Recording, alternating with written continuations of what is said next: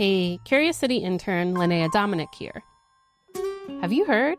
Curious City has launched a city wide scavenger hunt, Chicago Eats Edition. We give clues for nearly every community area in the city, and you got a hunt for a restaurant that has been recommended by WBEZ staff. It's socially distant, and you can go with your family or your pod or do it virtually. To unlock your curiosity about the Chicago food scene, we're going back to an episode from 2015. And at the end, there just might be a hint or two. Our question asker, Rebby Kinsella, wondered about something that's been key to the city's identity. Almost everyone knows that deep dish pizza started in Chicago, and most people have heard of Chicago style hot dogs. But I am just wondering if there are some other foods that we don't know about that started in Chicago. Indeed, there are. Off the top of my head, I could rattle off Italian beef, chicken Vesuvio, flaming saganaki, and our signature molded cone of Kronos gyros. That's our resident eater, reporter Monica Eng. She takes us on a journey across Chicago, pointing out several lesser known Chicago foods. What constitutes a Chicago food? Well, Monica sets some criteria. On top of being invented in Chicago, I decided the dishes should come from different parts of the city. They should be on a menu for at least five years to prove they have staying power, and they couldn't be served in just one restaurant. Plus, I thought they should be affordable and even have catchy names. Was this really possible? I got three hot leads and jumped in my car to check them out. First stop was the Northwest Side, specifically the Polish, Mexican, Romanian, and Puerto Rican neighborhood of Belmont Cragin. That's where you'll find a brick building with a red and white awning called Borinquen Restaurant, and this guy in the kitchen. Okay, I am Hansi Figueroa, creator of the Jibaro. What's a jibaro, you ask? Well, it's a Puerto Rican term for a person from the mountains, sometimes derogative, but one Juan Figueroa embraces. I'm a hillbilly from Puerto Rico. I'm from the mountains, and that's what we are. The jibaro, or jibarito, is also the name he gave to a mouth-watering steak and cheese sandwich smashed between two flattened green plantains. That's the first thing I smell when Figueroa leads me into the Borinquen kitchen and we look into the deep fryer. Today they fry hundreds of plantains a week, but 20 years ago, it was a different story. Back then, Figueroa had run through a string of failed businesses, and he'd pinned his last hopes on a divey little diner in Humboldt Park that wasn't working out. Then one morning he was reading a Puerto Rican newspaper when he spotted an unusual recipe. It was for a sandwich that used fried plantains instead of bread. Called sandwich de plátano. So he made one and gave it to his dad on a plate. And uh, I told my father, Father, eat this sandwich. And then my father was hooked. You know, he never ate nothing else. His dad told him to put the sandwich on the menu, and then he took off for Puerto Rico. And when he came back, I was already selling, you know, like a hundred or more. People started flocking the restaurant, you know, just uh, keep hiring new people, new people, and teaching people. And, you know, all of a sudden, I'm in the middle of the scene. Lines for the sandwich formed around the block. Spies and copycats emerged. Jibaritos showed up on menus all over town. But what made this sandwich so special? Layers of flavor. The sandwich in Puerto Rico that I read had only the plantain, the lettuce, and the tomatoes, and that's it. And when I took it uh, into my arms, I put the different types of meat, the garlic, the cheese, you know, I kind of Americanized it.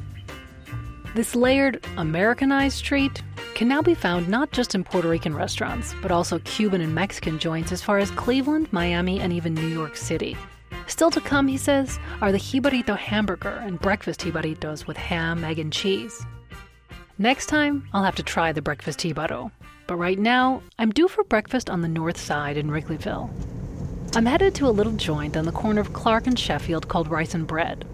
This is a relatively new name. For decades, it was called Hamburger King. But it served a lot more than just burgers.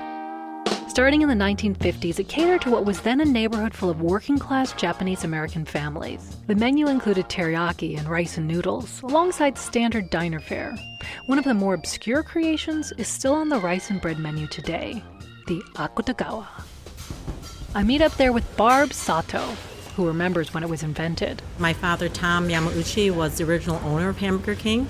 Forty years ago, Sato worked for her late dad as a waitress, and she watched as a cast of local characters made the diner their home away from home.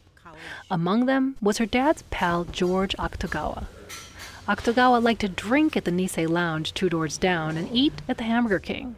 But he had very particular tastes, tastes that would be immortalized in a strange omelet like dish that he asked Sato's dad to make specially for him. It was made with hamburger patty and minced onions and green pepper and bean sprouts and a scrambled egg. And after a while, people saw what George was eating and then they decided that, hey, that looks pretty good. I want to have that too. And then after a while, it just became known as the Akutagawa. The dish comes out as a lumpy beige hodgepodge, and I find myself ordering it every time I'm here.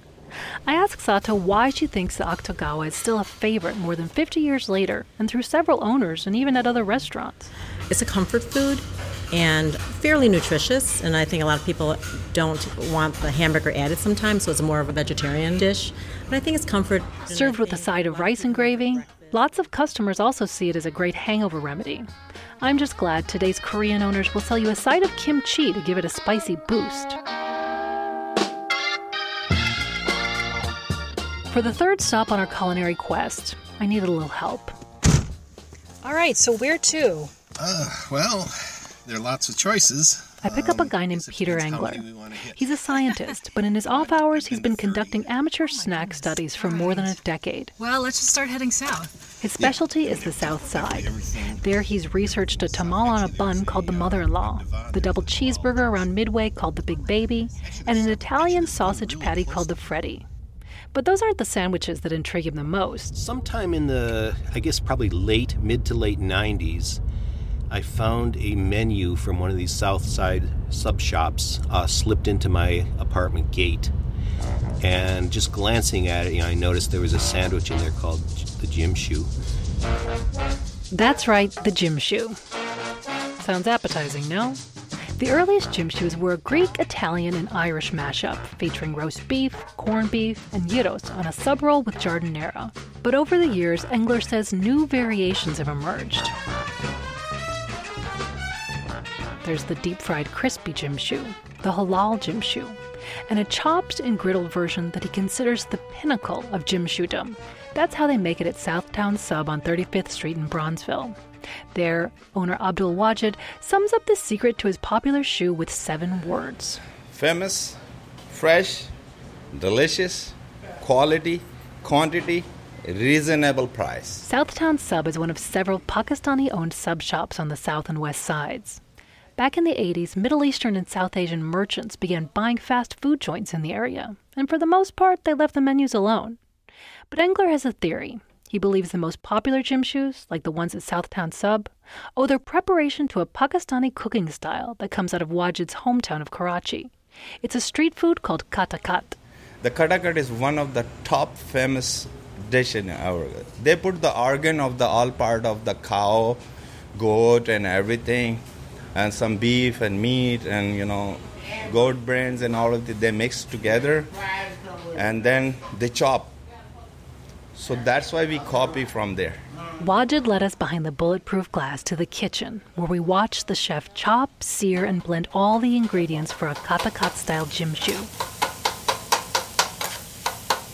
Could you say there's a little Pakistani influence in the katakat gym shoe? Not little. Almost 90%. 90%. well, if the gym shoe fits. And it fit well enough to give Wajid a start in the U.S. and an opportunity to send his daughter to IIT, one gym shoe at a time. Today, Engler says the giant sandwich has traveled as far as Milwaukee, Indianapolis, and Colorado. There's even a gym shoe in Kalamazoo. But who came up with the original gym shoe? That's a mystery Engler's been trying to solve for years. One time when he was doing field research, a worker at a sub shop pulled Engler aside to tell him a secret. I know where the name comes from. So I thought, finally, you know, after all this time, I was, you know, finally going to learn, you know, the origin of the name. So he pointed to his head and said, It comes from the mind. Well, some things aren't meant to be understood, only eaten. We paid for our king size gym shoe, said our goodbyes, and lugged our lunch out to the nearest flat surface, which turned out to be the hood of my car. You know, it's certainly large. It's not by any means the largest I've seen. Mm-mm. My first bite was a revelation. Oh, Crispy bits of gyros, corned beef, and roast beef smothered in a creamy tzatziki and glowing with a giardiniera heat. All on a chewy roll that dissolved under what must have been a pound of meat. In fact, hefty portions of meat and cheese are kind of a running theme in most Chicago originals. I started to wonder if we'd ever find a Chicago culinary invention that didn't fit that bill. Then, as we were driving on the south side, a giant sign caught my attention and I pulled over. So we just put on the brakes and stopped at Carpenter and 63rd because we saw a place that said home of the banana manna. Engler and I walked into a tiny little hut the locals call the jerk shop. Behind the counter was a fit, energetic man named Reese Price. And we asked him, what the heck is a banana manna? Banana manna is a cross between ice cream and pudding. It's not. It's neither one. It has less cholesterol than either one of them. And that we use manna to put in all of our desserts. Banana manna is flavored by bananas, no artificial anything. We're still not sure what that manna part is, and I wonder about the cholesterol claim. But the dessert we tried was heavenly. Served in a plastic cup, it's got vanilla wafers tucked around the edges and cookie crumbs sprinkled on top. Price says he came up with the banana manna about 10 years ago. It spread to several stores and restaurants on the south side, and it sure has a catchy name. So, could this be our newest obscure Chicago food invention? Price says he did get a patent for the recipe last year. I'm an inventor, that's what I do, but this is my hobby. I cook. I like to cook. I like to see people smile and eat my food. So, Rabbi Kinsella of Beverly, we hope we've answered your question. And bon appetit.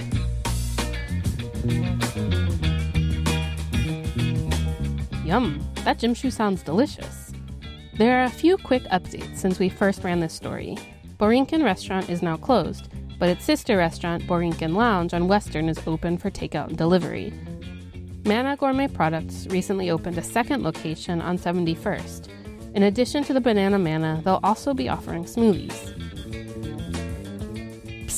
I've peeked at the clues for the scavenger hunt, and here are some hints. The restaurant in Belmont Cragin has pupuseria in the name, and the city in El Salvador it refers to is known for pupusas locas. The restaurant in the Douglas area is next to an inn, brings warm yeast rolls at the beginning of your meal, and also does catering. Oh, and the spot in Englewood is a coffee shop that serves sandwiches with clever names. To register for the event, go to wbez.org/events. Have fun.